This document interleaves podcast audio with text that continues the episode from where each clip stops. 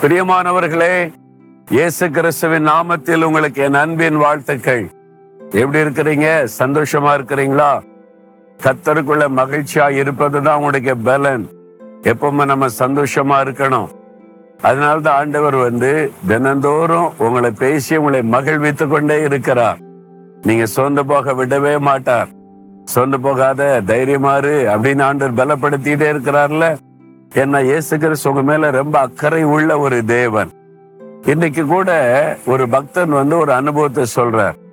அதை நம்முடைய வாழ்க்கையின் அனுபவமா மாற்றிக் கொள்ளணும் என்ன சொல்லுகிறார்? ஆபகுக்கு மூன்றாதிகாரம் பதினெட்டாம் வசனத்துல நான் கத்தருக்குள் மகிழ்ச்சியாயிருப்பேன் என் ரட்சிப்பின் தேவனுக்குள் களி கூறுவேன். நான் கத்தருக்குள் எப்பவும் மகிழ்ச்சியா இருப்பேன் என் ரட்சிப்பின் தேவனுக்குள் களி கூறுவேன். மகிழ்ச்சி வேற களி கூறுதல் வேற. ஒரு மகிழ்ச்சி அதனுடைய உச்ச கட்டம் தான் களி கூறுதல். அப்படி மகிழ்ந்து களி கூறுவது இருக்குல்ல அந்த மாதிரி ஒரு அனுபவம். என்ன நடந்தாலும் சந்தோஷமா இருக்க முடியுமா? என்ன நடந்தாலும் களி கூற முடியுமா? நம்மளை பாதிக்கிற விஷயம் நடக்குது இல்ல அப்புறம் எப்படி நம்ம மகிழ்ச்சியா களி கூறுறது? வீட்டுக்குள்ள வேலை செய்யற இடத்துல பிசினஸ்ல எல்லா காரியத்திலும் நம்முடைய மனதை பாதிக்கிற விஷயம் நடக்குதே. இயேசு கூட இருந்தா என்ன நடந்தாலும் அந்த பாதிப்பு வராது. அந்த பாதிப்பு நிலைக்காது. நீங்க கத்தர்கள் எப்பவுமே சந்தோஷமா இருப்பீங்க. அதுதான் ஆண்டவர் கொடுக்கிற சந்தோஷம். எல்லாம் நல்லா நடக்கும்போது நான் சந்தோஷமா இருக்கேன்னா கடவுள் இருக்கு கடவுள் என்கிறவர் என்ன நடந்தாலும் அதுக்கு மத்தியில நம்மளை சந்தோஷமாய் வைத்திருக்கிறவர் தான் ஆண்டவர். ஆப்பிரியமானவர்கள் ஒரு சமயம் ஆஸ்பத்திரியில வேலை செய்யறாங்கல்ல நர்சுமார் அதுல ஒரு சகோதரி ஒரு சம்பவத்தை சொன்னாங்க. அந்த ஆஸ்பத்திரிக்கு ஒரு டீனேஜ் கேர்ள் அதாவது இளம் பருவத்தில் இருக்கிற ஒரு இளம் வாலிப பெண் ஸ்கூல்ல படிக்கிற ஒரு பெண். அவளுக்கு ஒரு கொடிய வியாதி பாதிக்கப்பட்டு விட்டாரு அதுல கொண்டு வந்து ஆஸ்பத்திரியில சேர்த்தாங்க. அது வந்து டியூமர் அதனால பெரிய பாதிப்பு.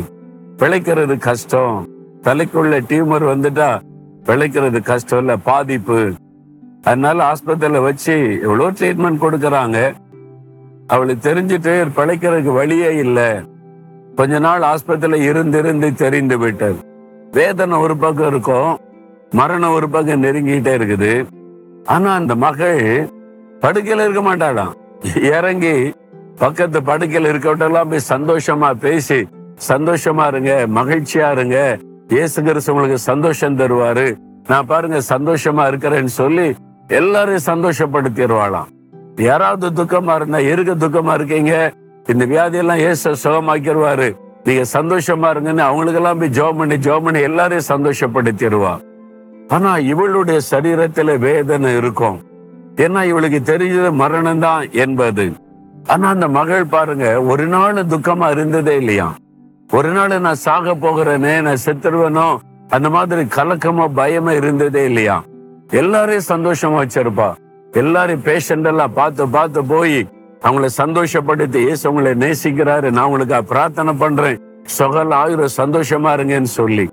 இப்படி எல்லாரையும் சந்தோஷமா வச்சிருந்தா அவளும் எப்பவுமே சந்தோஷமாவே இருப்பான் ஒரு நாள் வலிக்கிறது துக்கப்படுறது அது மாதிரி இருந்ததே இல்லையா?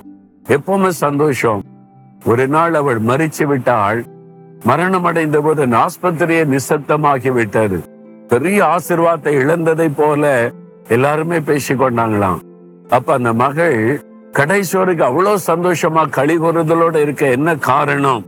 அவங்க சொன்னாங்க அவ சொல்லுவாளா நான் செத்தா எங்க போறேன்? ஏசப்பாட்டல போறேன்? அவரோட தான் இருக்க போறேன்? எனக்கு ரொம்ப சந்தோஷம் தானே நான் ஏன் துக்கப்படணும்? இந்த வியாதி என்னை ஏசப்பா கிட்ட சீக்கிரமா கொண்டு போகுதில்ல? அப்படின்னு சந்தோஷமா சொல்லுவாளாம் இதுதான் இயேசு கிறிஸ்து கொடுக்கிற ஒரு பெரிய மகிழ்ச்சி. என்ன நடந்தாலும் ஒரு பெரிய சந்தோஷம் களி கூறுதல். அதைத்தான் ஒரு பக்தன் சொல்லுகிறார் நான் என் ரட்சகராகிய தேவனுக்குள்ளே களி கூறுவேன்.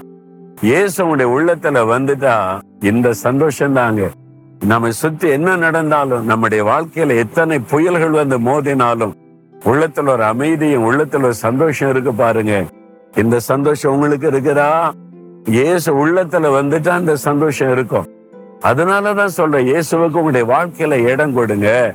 அவர் உங்களுக்குள்ள வந்து வாசம் பண்ணிட்டா எப்பவும் நீங்க மகிழ்ந்து களி கூறலாம் சந்தோஷமா இருக்கலாம். அந்த சந்தோஷம் வேணுமா உங்களுக்கு? இருதயத்துல கை வைத்து இயேசுவே எனக்கு அந்த சந்தோஷத்தை தாங்க. நான் எப்பவும் உமக்குள்ள சந்தோஷமா இருக்கணும்னு கேளுங்க. அதுக்கு தான் அவர் சிலுவையில தன்னையே பலியாய் கொடுத்தார்.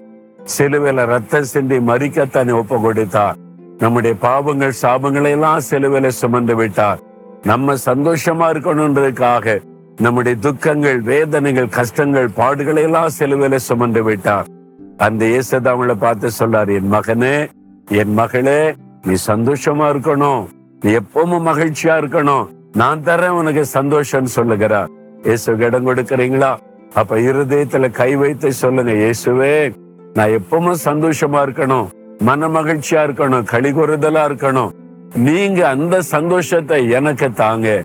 என் உள்ளத்துல வாங்க. என்னோட தங்கி இருங்க நான் எப்பொழுதும் மகிழ்ந்திருக்க செய்யுங்க. இயேசு கிறிஸ்துவின் நாமத்தில். ஆமேன். ஆமேன்.